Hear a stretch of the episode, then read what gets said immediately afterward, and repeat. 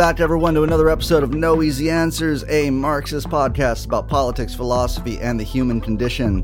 I am here with the esteemed uh, Dr. Richard Barbrook, and he is the author of an essay that he wrote back in the 90s called The Californian Ideology. And uh, this is an essay that I, I read a few years back and was astonished at the publication date, at the sort of accuracy of the predictions and analysis that was laid forth in this essay. And um, so I, it, it's been coming to mind more and more lately as I've for some reason been stewing on the sort of techno utopianism of the 90s lately. Um, I don't know if I'm like, you know, 20 years, 25 years late mourning the loss of this sort of 90s optimism. Uh, but my mind has been drifting in that direction lately, thinking of kind of like how the, the world that I was born in uh, no longer exists, sort of thing, you know.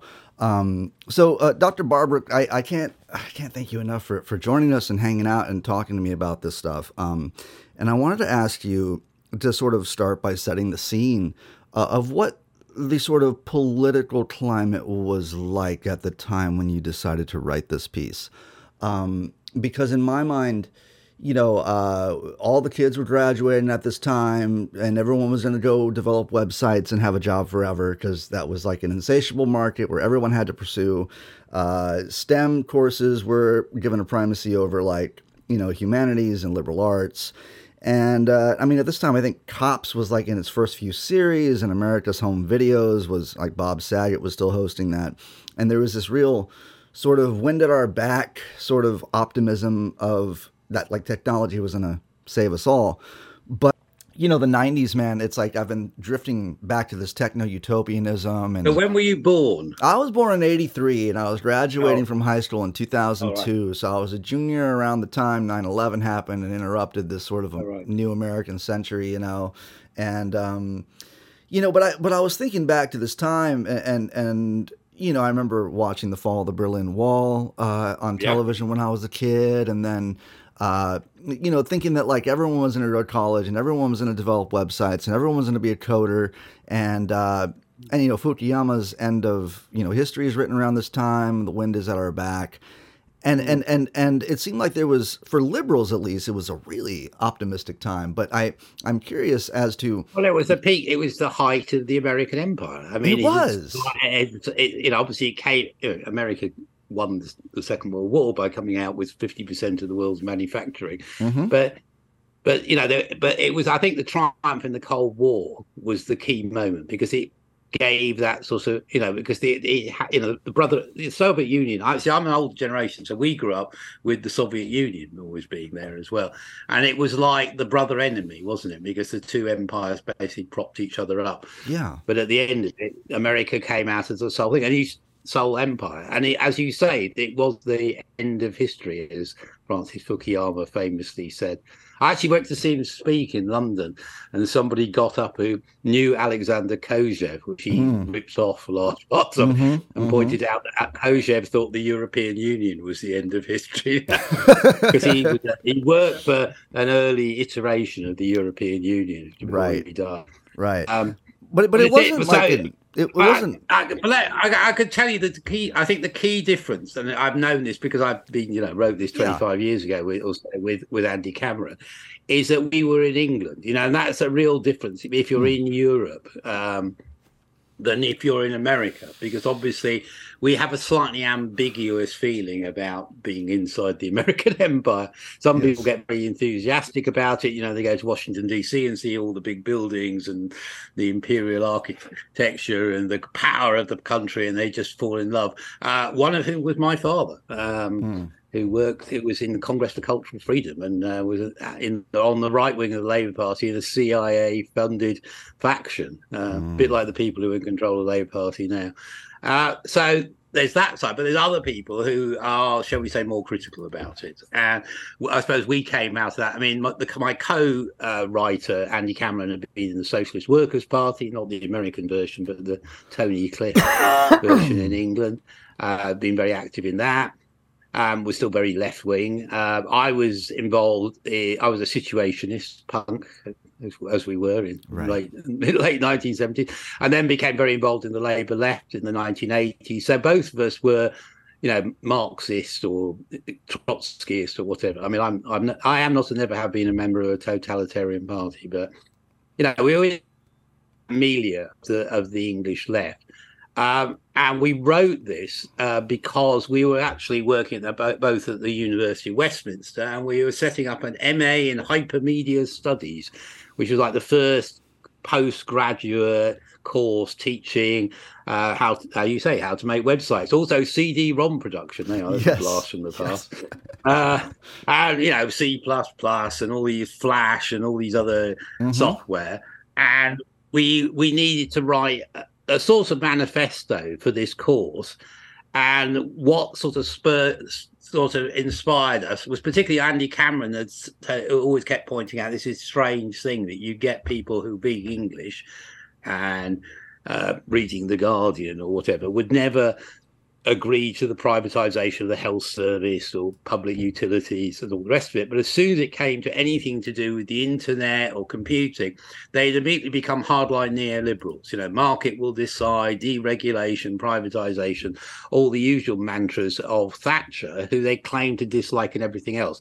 And this was because they were reading Wired magazine. Mm. And hmm. Wired, I mean, it seems strange now, the dead free publication was actually the bible of this new emerging because we had the same thing here. I mean a friend of mine Eva Pascoe set up the world's first cyber cafe in soho in london. But by accident actually she thought they were copying uh, ones they saw in the bay area but actually they didn't realize it wasn't on the internet. It was on a private network to to run uh, the well.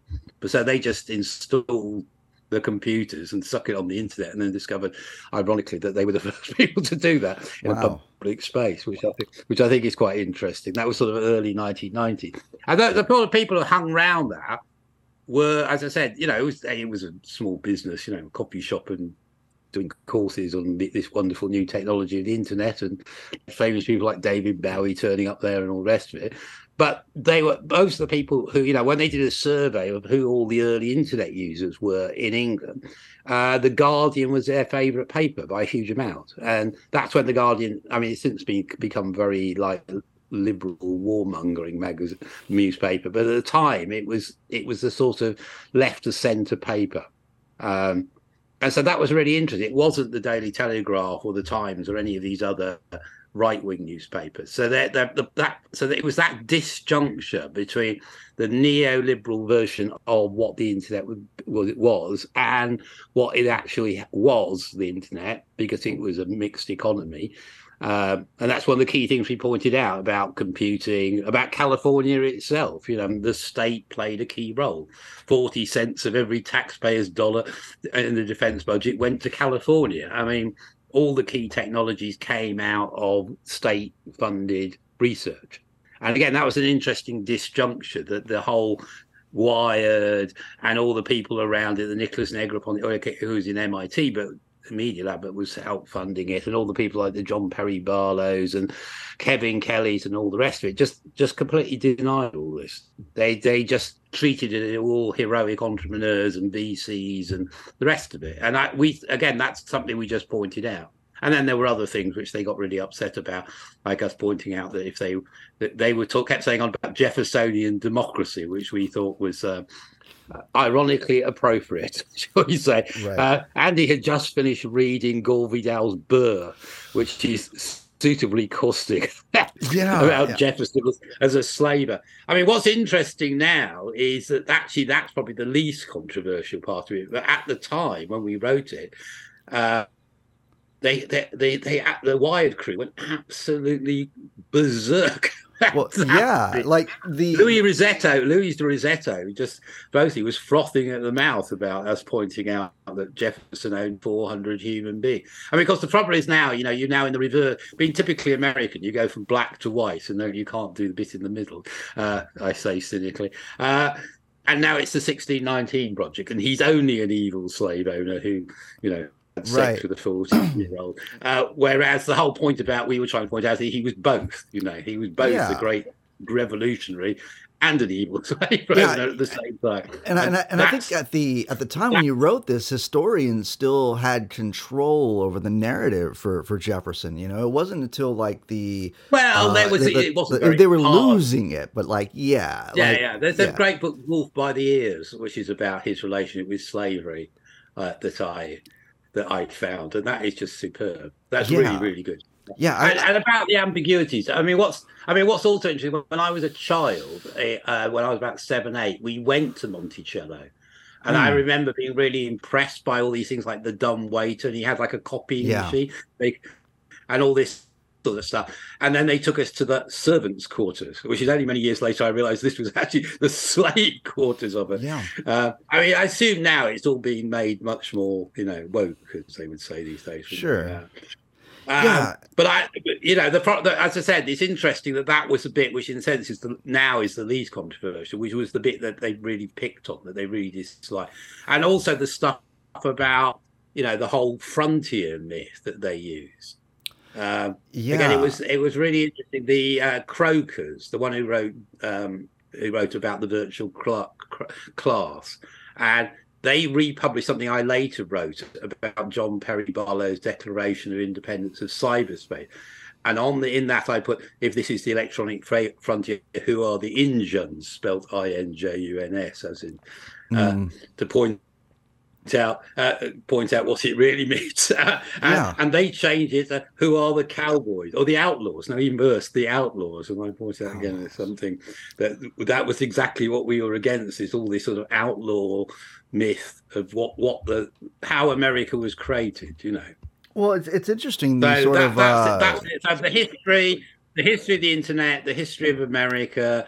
That's one of the places that we started from. To just to say the the what the wired ideology, which very much came out, as you said, came out of that. You know, America has won. Liberalism is the is the end of history.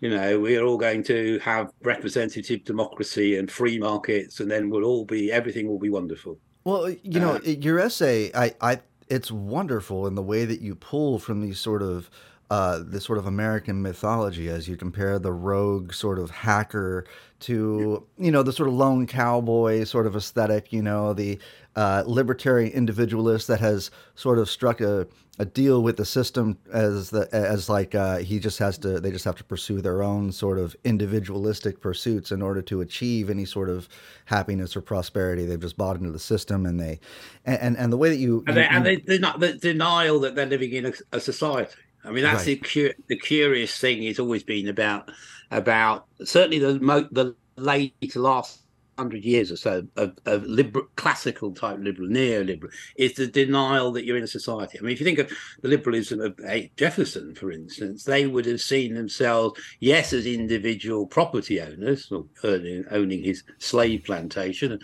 400 people, but they would also have seen themselves as citizens of a republic. They were both bourgeois et citoyen, as they would say. Marx would have said in the Critique of mm-hmm. Hegel's philosophy of right. And that bit, the, the, the, the concept of citizen is interesting that that sort of disappeared. I think partly because it was seen as socialist, communist, or during particularly during the Cold War, it's dangerous this idea that anybody forms into collectives like parties and trade unions and cooperatives and community groups. Um, so I think that's partly why you know if you look at someone like Friedrich Hayek, in you know he says you know Margaret Thatcher famously paraphrased the Constitution of Liberty. There's no such thing as society, only individuals and their family. Mm-hmm. And I think that that view is very much tied with Wired uh, and the people around it. Or, I mean, the other interesting is the way that people like Howard Rheingold, who wrote The Virtual Community, actually you'll see the internet as a substitute for what neoliberalism has created. You know, everybody's atomized in their in their suburb, suburban house, and they're all just driving individually to the office, and they all don't know anybody. No, they don't know their neighbours, and they don't know their workmates. And somehow, in the well, you will find that lost community of of America of the past, and pre pre suburban America. Right you know, um, so you so you pull from this. Uh, so uh, you know, I think of you know going back to the lone hacker thing around this time. There's like what there's the movie oh, yeah. Hackers. Yeah. There's like uh, Johnny uh, Kevin Mitnick, who was uh, who was the great hero at the time of uh, hacking into various things. Yeah, yeah, and, and cyberpunk, of course. And cyberpunk, you know. and uh, Johnny Mnemonic, I want to say as well. And then that character was kind of like you know, I feel like it was almost the same character Keanu Reeves did all the way up into in the Matrix in a way. It's like it's a very oh, similar yeah, yeah. They, thing, right? they shamelessly ripped off. Yeah, everybody from Baudrillard yeah. to Gibson. It, totally, totally. And I just, you know, like I just. I'm, I'm, what's I'm, interesting is they they've never they, the, the, they've never they've never made Wachowskis have only made one good film. I mean, they they really it's it's really interesting how sometimes filmmakers are like musicians. They have one hit. Yeah, yeah. That because I, I tried to watch the Matrix, the other Matrixes, and they were dreadful. They were mm. they. So I, you think you. I sat there watching this. What's it? Matrix. You know, it's like how can you had made the first film so well and then the second film so badly? Right, and then, so, right. and then somebody many years later sent me this piece about they were also out of their heads on drugs, having made money, and and their weird, you know, their all their voyage of sexual discoveries. That they the films were just completely secondary by that point. Mm, mm. had lots of money to blow on special effects. So it's right. really that type. Of, but that's you know that's an interesting thing where you can melange lots of things together. And it, it, it's the one great thing I love about that movie, and it goes back to the Californian ideology, is that they picked up on this thing from their, their course at UCLA where they were taught Baudrillard, where he says postmodernism is a perpetual present and they say, "What is the perpetual present?" It's 1999. It's that moment of the the peak of the empire. right, right. As we go further and further away, 1999 is more and more perfect. That's the fantasy that we're still there. Yeah, and um, you know, I just I, I think about like I mean, this was not a happy time for Marxists, though, man. I mean, all this optimism was, I think, shared by liberals, but for for the for the Marxists, well, right? I think you were a bit young to remember the Cold War. You see, I well, mean, sure. I grew up. You know, I when I was at university, we used to buy speed off these U.S. Air Force pilots uh, who were based in East Anglia, um, and, and, which was very good because we were punk rockers and you needed to jump up uh-huh, and down to the uh-huh. music. Uh, and then we realised that they were flying above us with nuclear weapons on this stuff because they had to stay awake like you know for 24 hours and they were doing like wingtip to wingtip tip uh, patrols against the Soviet. And you suddenly realise that they might one of them might just sort of miss the the the, the air.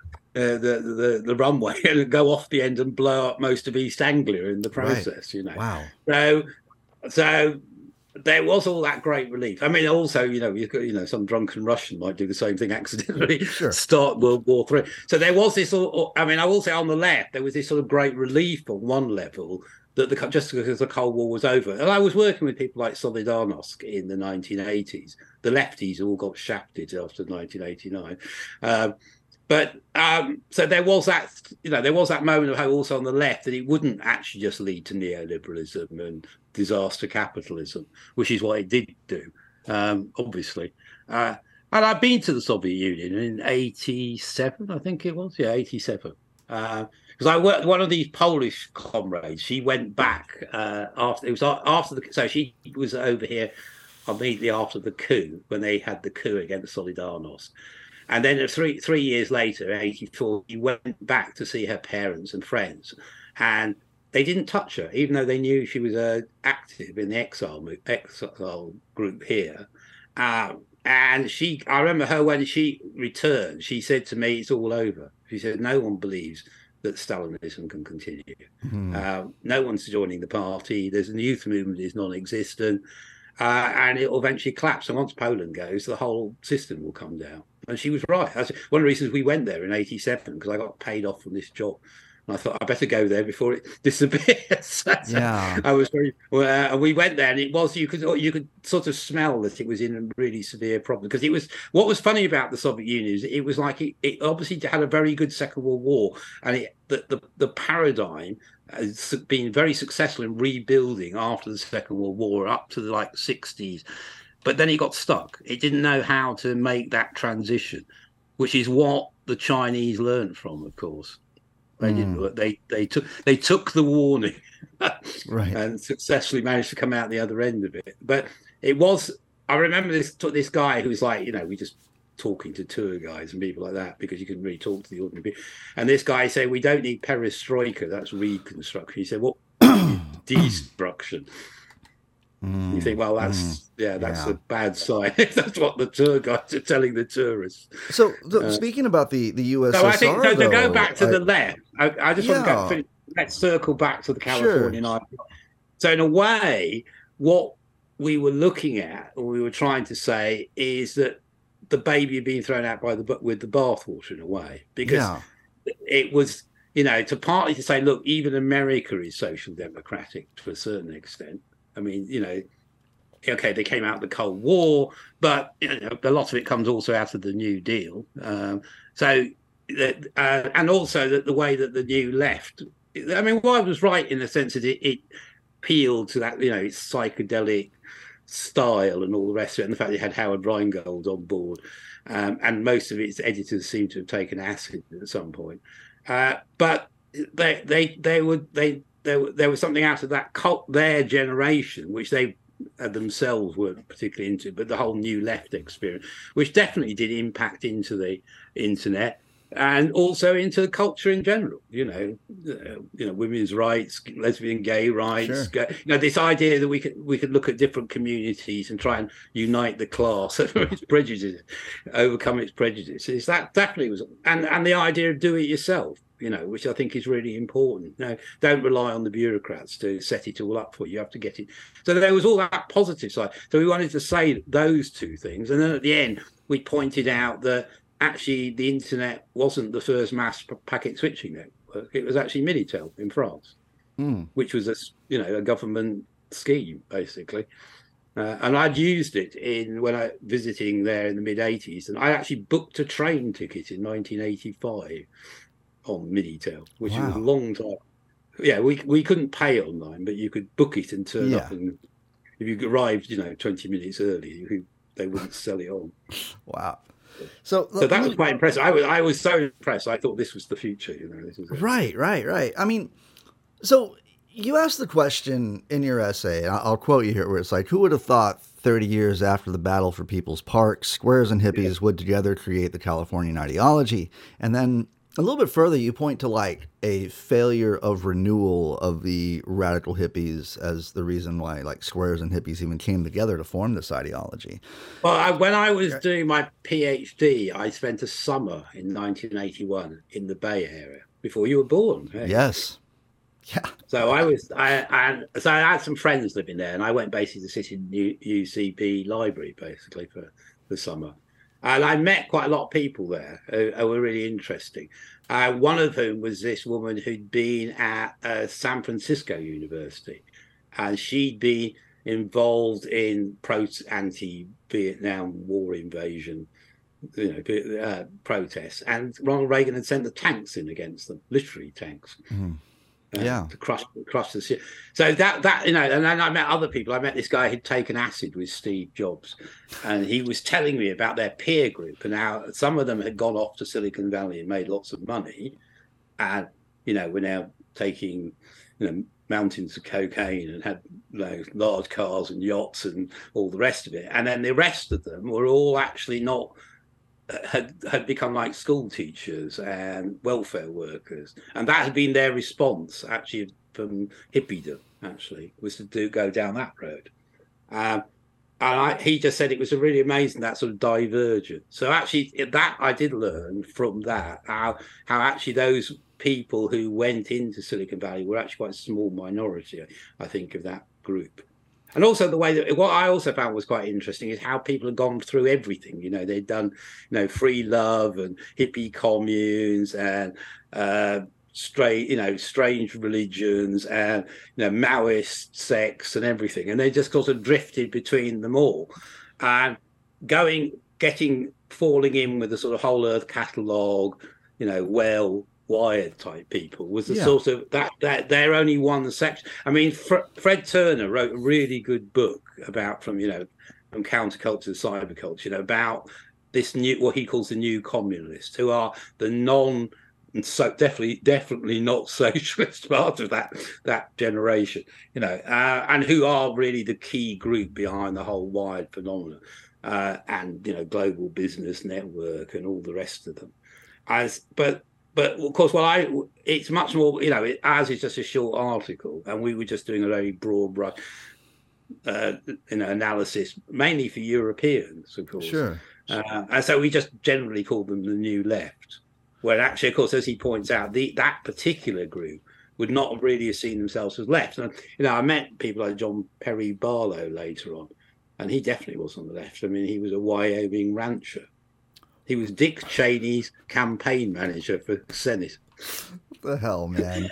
yeah, dude. Um, so, but like, originally he did say that he no one should let Dick Cheney near any power whatsoever. But I said, yeah, no. Um, so, I mean, I, I just wonder, like, I mean, the hippies and the squares came together, but like, you point to the reason, one of the reasons, I guess, of the hippies and squares even being able to come together is like a failure of renewal of the sort of anti-war movement or the the, the hippies yeah. at that point, right? And um, and, well, and I, I mean, I, I think that the what we didn't put, I mean, the way that the new left divorced itself from the rest of the left, so they looked down on trade unionists, for instance. Right, right. And uh, and then the usual problem we have the same problem the Labour Party here is, you know, do you work within the Democratic Party or do you work against the Democratic right, Party? Right, right. You know, it's what if you have first past the post electoral system. I mean, and you've also got your appalling constitution to deal with yes, we do. the slave owners constitution. It's awful, yeah. Which, yeah. Is, which, as as they wrote in wrote in the Federalist Papers, is designed to stop any democracy working, even if you give votes to lots of people. it's like they're quite open about it. so, but your essay got me thinking really deeply about technological determinism, and hmm. and and it seems like the people who were on the forefront of this who felt like they were building a sort of new America. It seemed like they were also it seemed like they felt they were constructing the scaffolding of a new sort of direct democracy. Yeah. And and so like the direct democracy I've read about now is more entwined with modern technology. So I'm wondering what is what did direct democracy being built appear as at well, this think, time? I think you have to understand that they they what they one in I think I think it's even in the first edition of one it said patron saint Marshall McLuhan. Right. Right. So a few years earlier, I'd been teaching communication studies at one of some London one London College of Printing, as it then was called, and and I put it on. I was teaching this course based on my first book, Media Freedom, and I I had one session on McLuhan, right? Uh, and and this student came back to me and said there are no Marshall McLuhan books in the library. Yeah. And I went, that's amazing. I, I like, I just went, wow. Wow. you know, yeah. they, they, had like Baudrillard who shamelessly stole from Marshall, and lots of other French people. We've got McLuhanism. Yeah. So they were, you know, so they have this idea which is, which is absolutely central, which is this, you know, concept that you know, it's not just me, it's not just technological determinism, it's media technological determinism the self expansion as capital, as fixed capital in the form of the convergence of media, telecommunications, and computing into the nets, basically. And McLuhan got this really early on. I mean, I wrote another book which you might be interested in called yeah. Imaginary Futures. You know, cool. Thinking Machines of the Global Village. And it's uh, very much looking at the origins of this. Uh, I, I, did a lot of research into it. I mean, I was just curious about the internet, about why they spent so much money developing the internet, because the, the, the usual story that you know in the Katie, what's it, Helper book or whatever it's called, uh, Wizards Stay Up at Night. I'm trying to think what it was called. Uh, is that you know it's it's designed as a communication system that will survive a nuclear war. And that just seemed to me ridiculous because you wouldn't replace cheap, reliable switches with lot expensive, flaky mainframe. it was obviously a fairy story. So the question is why? And then by digging backwards, I discovered that actually they got very frightened because there was this group of people in the Soviet Union, the cybernetic communists, who thought they could basically solve the problems of Stalinism by replacing the market with a computer and in you know square brackets the state the state yeah. the or the you know the, the vanguard party. but there's also there was also Allende in the 70s with that too them. yeah they that scared right. the Americans and they had and so they they they then start you know there'd been a bomber gap and a missile gap and then they said oh there's a cybernetics gap so we've got to pump all this money into ARPA to make the internet are, are you telling me the internet was born out of anti-communism Like, oh yeah, definitely. Uh, okay, it's the American it's the American road to communism, actually, in a very right, right, right. It's uh, well, you know, I, I made this joke once, at a, a, which became another essay called "Cyber Communist Men," cybercom, which is you know the Americans invented the only working model, or U.S. military invented the only working model of communism in human history. It's called the internet. uh, but that, but that's so that was very much that so all this money went in and they had to think they needed another theory other than sort of vulgar marxism or stalinist mark whatever you so they had so and they discovered marshall mcluhan and Marshall McLuhan had this theory. So in 1964, in the American Cybernetics Society, had this meeting, and they had this guy called John F. Ford from Georgetown University, who's obviously, if he's at Georgetown, connected with the CIA, uh, saying, you know, we are, the, the, you know, we've got to compare, com, you know, com- have this competition to to get to the internet first. And then McLuhan comes along and so basically said, I've got the theory. You know, we've got the theory. We had we had you know, it, it was oral culture. Then there was printing, printing, you know, capitalism, nationalism, individualism, and then the next stage is the global village, which is the tribal drum. And the global village, he means literally, it's global, as in all everybody everywhere becomes America, and it's a village. It reinvents the intimacy of the village, and so that the the prediction of you know the virtual community many years later is in that particular book, or, or his, you know, understanding media and all the lectures he gives around that period. And then, of course, he gives that paradigm that you can now say, well, you know, one of the problems in the six, 1960s is you, you know, you could say America is a very developed uh, mod version, a very advanced version of the old society of capitalism, whereas the Soviet Union is a sort of, you know, impoverished version of the next society, which is socialism and now they could invert it because they could now say, well, we have we have another stage called the global village, and actually America is is ahead. It's like nearer to the it owns the future basically, unlike the Soviet Union. And this was really important in the Cold War to, wow. to actually say if you owe time, you control space. And you can, and it's interesting if you look now with the whole competition with China, you can see that. You know well, the way also, that uh, you know, there's suddenly that China looks like the future in a way that America doesn't. You know, they just show pictures of you know the underground in, Chinese yeah. cities compared to New York, or you know anything like you know, and talk about how, how they can't use 5G phones, or oh my god, look, they're still using cash and checks. right, you know well... that sort of thing, and it's very much that sort of thing that America because again you have to understand America was much more advanced than the rest of the world.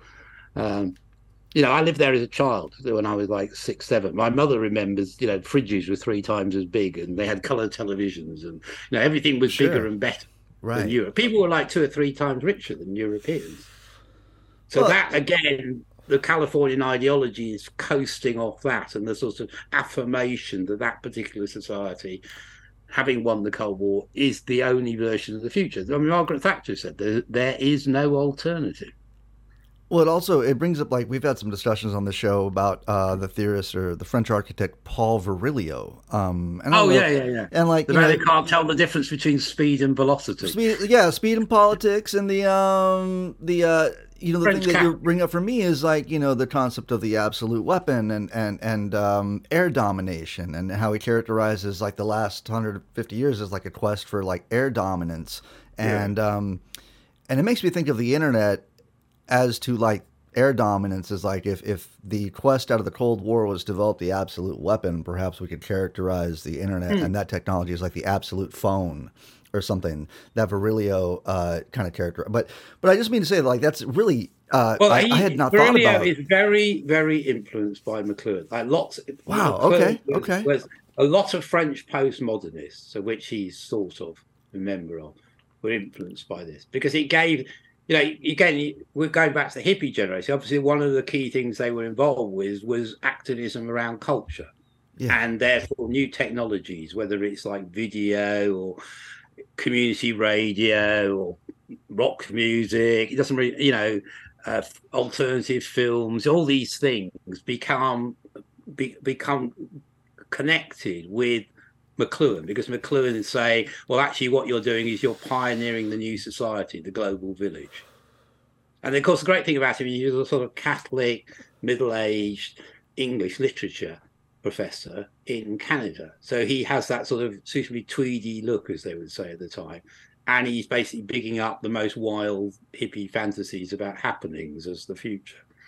And it's, it's interesting to me because you, uh, where you talk about how, you know, there are disparate groups of like libertarian individualists and radical hippies, but they're, they're, you know, their, their shared common belief in like technological determinism creates a sort of split there. Yeah. Whereas like some of them embrace and you don't it, need mass but... collective action. That's the key thing. You don't need the general strike or you know a sure. stunning election victory or yeah, it definitely has. Direction. What you what you need is to basically rely on the technology.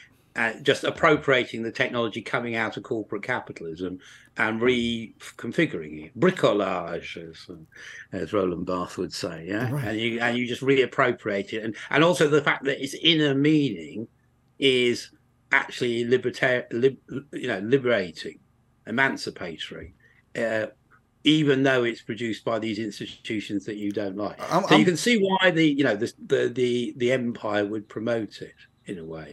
Yeah, I, you know, I, am dying to ask you actually what you think about. Um, you know, you mentioned how the was the, the machines uh, have become the machines of dominance in your essay, and I just wanted to like, what do you think about this Chat GPT out here writing poetry and creating art while we're still toiling oh, yeah, for, yeah. for wages? Well, man? I'm sure. I'm sure this is. I'm sure when they need, need the next round of IPOs, they'll all be AI, won't they? Oh God, I don't, I I don't think that. that's actually really. I mean, it's interesting. I, I, I kept thinking it's great. It's fi- finally if it it breaks the tyranny of having to mark essays, it will liberate teachers all over the world. if, you, if they're all, you know, because everyone just writes the same standard essay, and if you could just get the computer to slightly, slightly alter it so it would get past all the all the plagiarism software, you it would basically force the it would force them to go back to the sort of medieval technique of actually quizzing people oh, about whether or not they actually really know something. Yeah. It would destroy the mass, mass production, uh, uh, Fordist reorganization of higher education overnight. yeah, so, so when you talk about these uh, these disparate groups, and and like some of them embrace like scientific progress as a sort of like unfolding naturalism, but you know, some of them actually like this sort of vision of ecotopia or this sort of utopia yeah. could only be achieved by turning away from technology towards a sort of naturalism. Mm. And I wonder if you could maybe speak to like those hippies that because that concept of like rejecting the modern and and instead pursuing what one sees as more naturalist ends um in, but they, think but but yeah. isn't the well? Eh, but isn't that sort of uh, you know the people around Wired? They were interested because they tried to do both. So they're originally the whole Earth catalog. They were originally the whole Earth catalog. Yeah. Wow. Come across, you know, it's got the, that famous picture taken from the moon of Earth. Okay. We're all one Earth, man. Yeah. Wow. Um, wow. And then and then it has inside. It was like a Sears and Roebuck catalog for 19th century you know Western pioneers because it's got all the stuff inside you need for your hippie commune. Yeah. and it's all this old technology as well, you know, sort of. Wow, man! Wow. And that's and then they became through various iterations the well, which then become wired. So they can be both. That's what I think is really interesting. They can be sort of whole food, natural, you know, and they can also be corporate high tech at the same time. And in a way, of course, the Whole catalog is a sort of consumer catalog, even though it's a sort of lifestyle. And again, I think I think the thing we probably think about in retrospect is what it's not, which is it's not Fred Hampton, yeah, or, yeah, or the, or you know, it's it's not it's not anybody trying to actually create radical social change within America it's it's an individualist or small group of people dropping out or making making it within the system. So this idea that you could have, I know, a mass party change it, well, that all went out the window. You think up to the 1960s, you know, the idea was to somehow get rid of the Dixiecrats and the Democratic Party and turn it into a European Workers' Party, the Social Democratic Party. I mean, sense the Bernie movement was very much carrying on that idea. Michael Harrington being rediscovered. Um, not sure how realistic it is, given that they all went and recently voted for an imperialist war in Europe. Um, I don't know, but uh, you know there was that vision around the '60s, and you know the trade getting you know getting the trade union away, movement away from all these corrupt bureaucrats, and trying to, inc- uh, and obviously the struggle for democracy. I mean, you know, America only became a democracy in 1965, which is mm. very very recent, um, and you know constitutional reform, or all the rest of it, that all went out the window, and it, it became this lifestyle politics. Um, right. Uh, save, you... the, save the whale, not save the people. yeah, right. Uh, not that I've got anything against whales, but it's just it's just interesting what you put your energy into. so, I mean, you in this, it's remarkable to go back and read this and to see the year that it was published and how accurate it is with its uh, predictions and. Um, and I wonder if, like, well, well if I think any... we weren't we weren't harsh enough, were we? I mean, you know, you think I about mean, it. I mean, it's wild. I, mean, we didn't really, you know, we could have said a lot more about the military purpose of the net, you know, because it was obvious at the time that about the whole stuff about surveillance, for, instance, which is now a big issue. Right. You know, right. it was it was it, it, it was developed. It came out of the military-industrial complex. Okay, it went via the universities but it's a, it's it's part of that Cold War struggle, and they are you know, and I, I mean, I always think I did when I was uh, high school, as you would call it.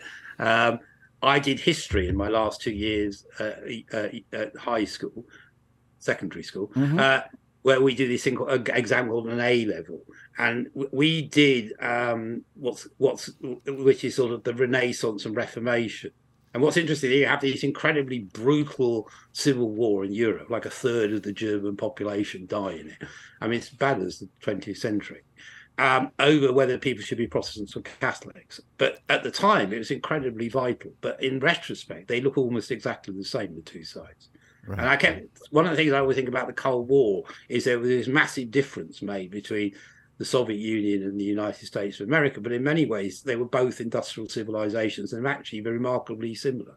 And so the fact that you know the CIA and the KGB or the NSA and the Stasi, you know, have lots of things much more in common than they have uh, differences between them, uh, and that's something I think you need. You know, it's something that's worth thinking about. Uh, you know, so if we, we look at something like what what they're proclaiming that America is going to become. As you said, direct democracy. Yeah, I mean, when the whole constitutional system is based around stopping democracy. I mean, there is that whole, you know, town hall meetings set off the revolution in 1774, 1775.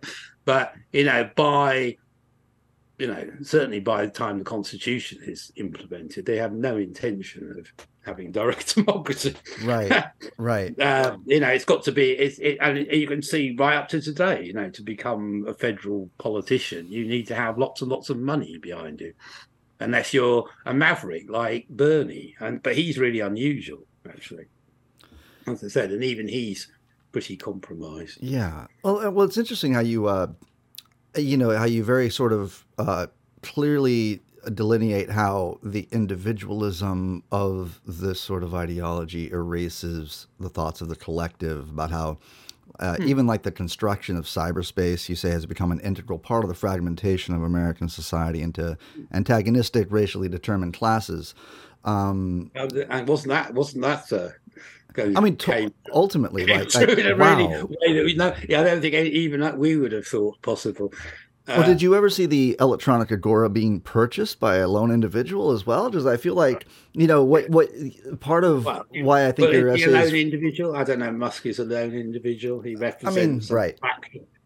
Right, I mean, there but, is that thing, isn't it? I always love this where they always say it's Putin's war, as if he's the only person who counts in Russia or right. Xi, Xi Jinping controls China. And you just think, yeah. well, uh, it's, you know, these are very large countries with very complex political systems. So, you know, they have to personify. It's partly a, a short set. So Musk is not just him; it's a low, low group of people around him. You know, he's got all that cash for a reason.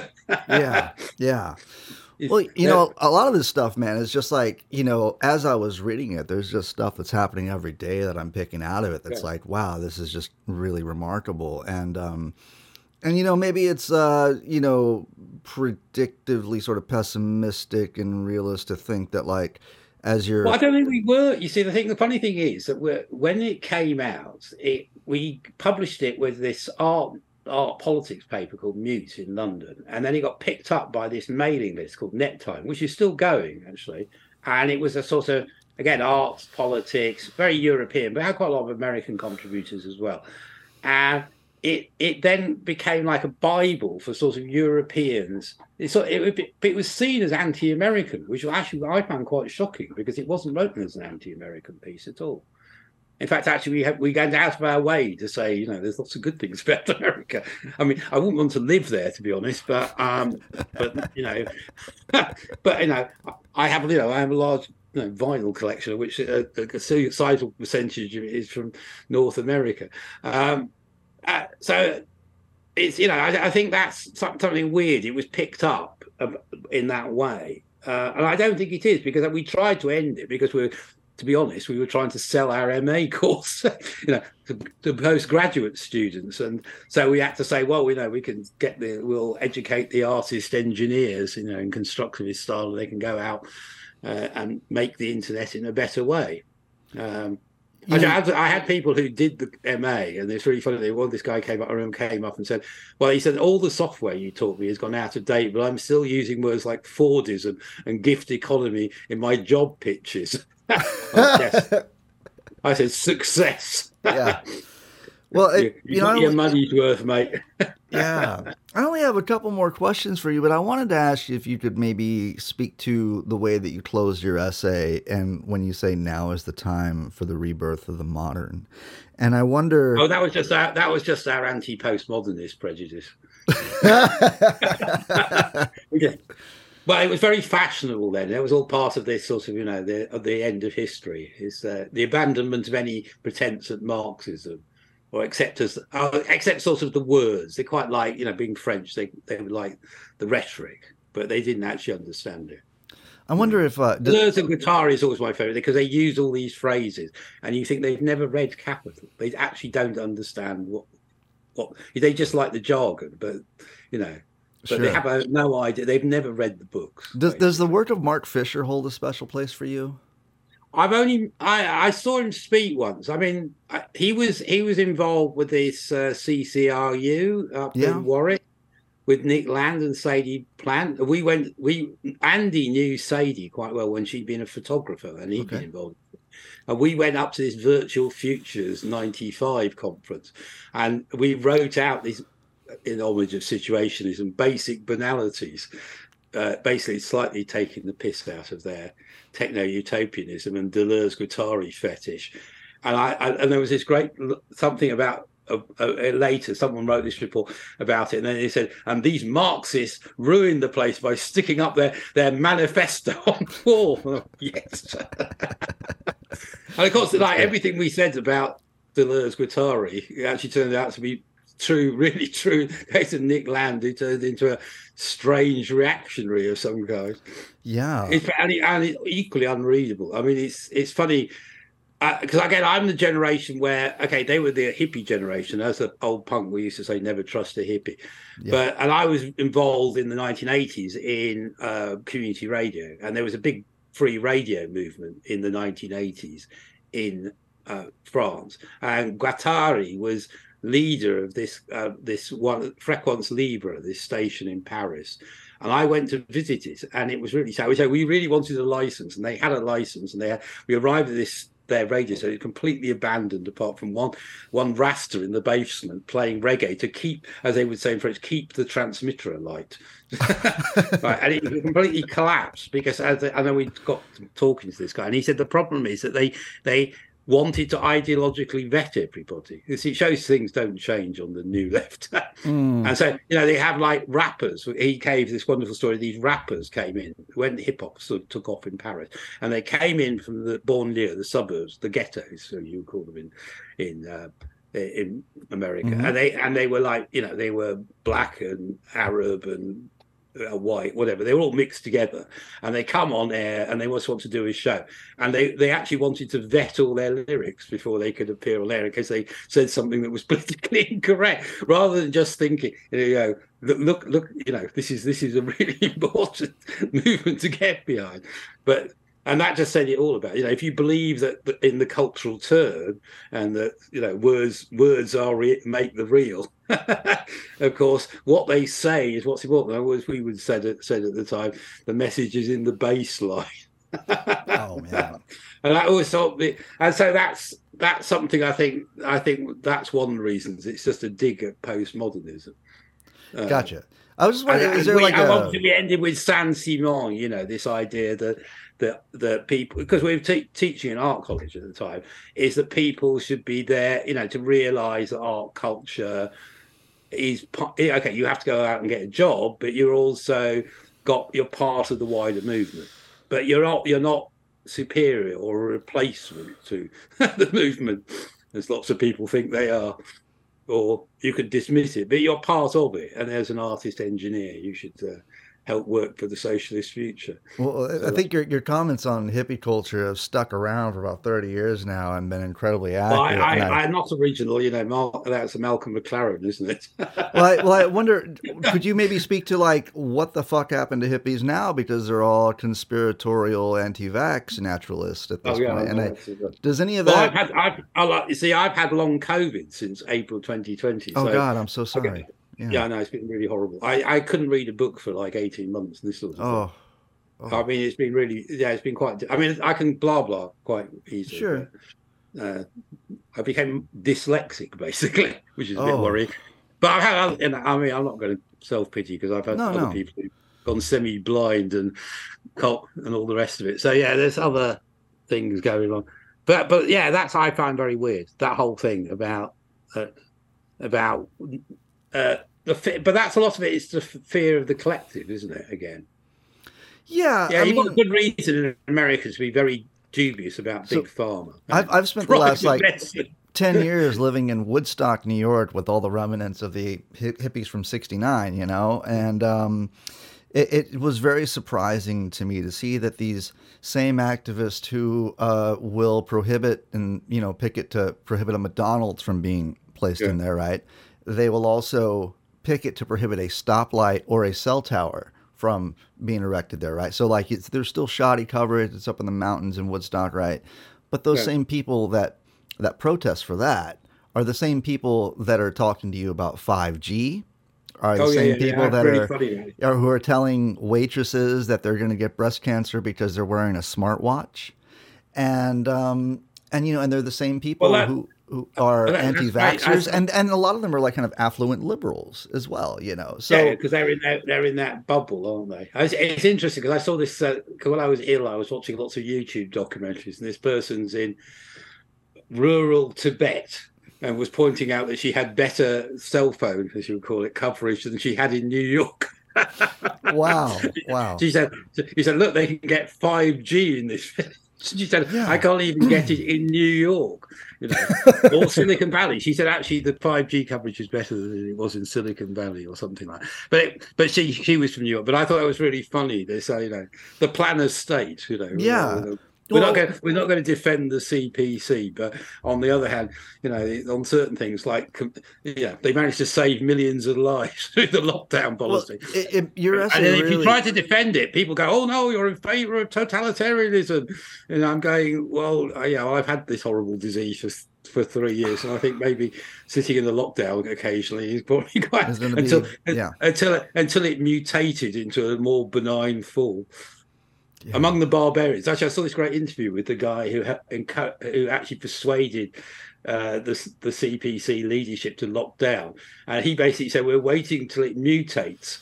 Till it's hard, it's more or less, you know, it's obviously still going to be harmful to some people, but much less, less you know, dangerous. And then I thought, yeah, what he means is mutate among the barbarians outside the wall. Yeah, yeah, no, that's a very exactly, Chinese yeah. way of looking at the world. Yeah. I thought. Well, I, I have, I, have, to tell you, man, that like on, on this show, we've talked about like the kind of hippie slash conspiracy crossover and where those two cultures merge. Oh yeah, I think and, do, but uh, I think it's a lack of if you if you don't have class politics.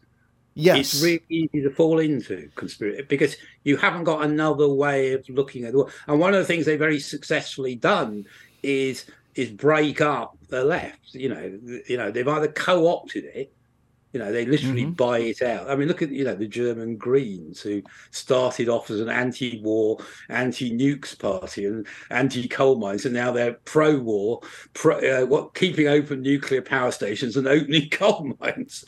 You know, yeah, so yeah. That, and that's because they've been bought basically by by the Americans. Uh, and the other thing is, is you say it's, it's, it's like this. It's it's interesting how the the empire buys the left. It buys its own opposition. And I said, you know, I, I have personal experience here because my father was uh, a running dog of American imperialism. Right, but it's right. amazing how it, how systematic it is because they it's just and the way that you know now supposedly you know according to Tucker Carlson, it's the left that's in favour of imperialist war and neoliberal austerity. well, yeah, I mean, I think you're going to say honestly, like it, it helped shine a lot of clarity on how that sort of uh, synthesis could even happen. Because uh, I've spent some time like trying to decipher that on this show, and I've pointed to yeah. one other thing that was very helpful was the the virtual class, as you call them, and how yeah. the virtual class has come to find the uh, the path to self fulfillment through work itself. And yeah, and yeah, this yeah. and this sort of like spiritual but not religious group in the United States is sort of you know grown in, in, in membership right? To the point where I, should, I, I, wrote a really interesting pamphlet which I should send to you called the class the new the class of the new yeah, and it's about how how for the last 200 or so years you always have like a group of people you know doing new things in new ways with new technologies. And they're seen like as I say in, in talking about imaginary futures they're like the future in the present and it's I think one of the uh, Bar, Barbara Ehrenreich called, called yes. them the professional managerial class. Well, they're not a class; they're they're a caste actually. I think is right. more accurate description. But they are definitely they're de- that's definitely something that's really appeared. You know, as I said, it's all the way all those people who voted for Hillary Clinton. Yeah. Um, I mean, I actually had to apologise to a friend of mine who's a who who told warned me that Biden would be worse than Trump, and I went, no, no, you know, nothing can be worse. And then I had to write to her saying, oh dear, I admit that you were correct. It's oh yeah. man, you know, yeah, you know, he is far worse than Trump. Right. he actually started a war in Europe. right. So, so here's my here's my last question for you, and I wonder this is a little bit of a you know, I think I'm I'm pulling from your essay stuff that like yeah. is interesting to me, but I but I wonder, yeah. you know, because uh, it seems like the more society becomes secular, like secular, spiritual but not religious, we'll say, you know, uh, yeah. it, and and the non-renewal of these sort of hippies uh, that form this sort of convergence of the squares and and the libertarian individualist Californian ideology, right? It, it's gotten to this this thing where like I, I feel like in society the sort of apex of people who are in this ideology like the apex is like self-actualization uh, self-fulfillment yeah. or something like uh, like the the the top of Maslow's pyramid or the height of like sort of pursuit of hmm. fulfillment mm. is uh, the result is like authenticity, like maybe even like a Heideggerian sort of Dasein authenticity, you know, and well, and, well, and, invading Russia. well, not invading Russia, right? But like in a in a way, it's like it's I, like I think that, I think that's a rather unfortunate uh, analogy at the moment, given what's going on in the eastern. Yeah, front. yeah. I mean, and and I but I worry about things like Heidegger sticking around in philosophy, you know, and I think that it was a natural turn in his philosophy to a degree that there's questions of like who am I turn to like who well, I was remember, I was remember this know. Slovene comrade saying he knew things were going wrong in Yugoslavia when the Serbian intellectuals stopped reading Marx and started reading Heidegger. yeah, it's a yeah, like is is it accelerationism? The the definition of acceleration yeah. is ha- handing a gym Bro into Jordan Peterson a copy of Being in Time. You know, it's like uh, it, it's no, like, of course Marx is an accelerationist. You know, if you read, especially if you read his, I mean, he's always anticipating things which are going to happen in thirty or forty years. I mean, if you read Capital, it's a really amazing anticipation of factory production taking over the whole of capitalist society. But actually, in nineteenth century England, Britain, where he's living, uh, you know, the biggest jobs were things like transport or domestic service. And actually, the cotton factories, which you know Engels was working at and feeding him data from along with the factory inspectors was actually like a bit like Silicon Valley. It was like this sort of cutting edge bit of the economy. Hmm. And then he said, "Oh well, look at that. That's actually how it's going to happen." You know, big. He anticipated the takeover of big government and big business, which is quite a spectacular piece of prophecy given where he where he was living. Um, so that you can do that, I think you do that. But I, I, the, come back back to California ideal. It's just that because you know the book, the book, you know, the, the pamphlet is named after this book here, uh, the German ideology. But this is the copy. Right. Yeah. Right.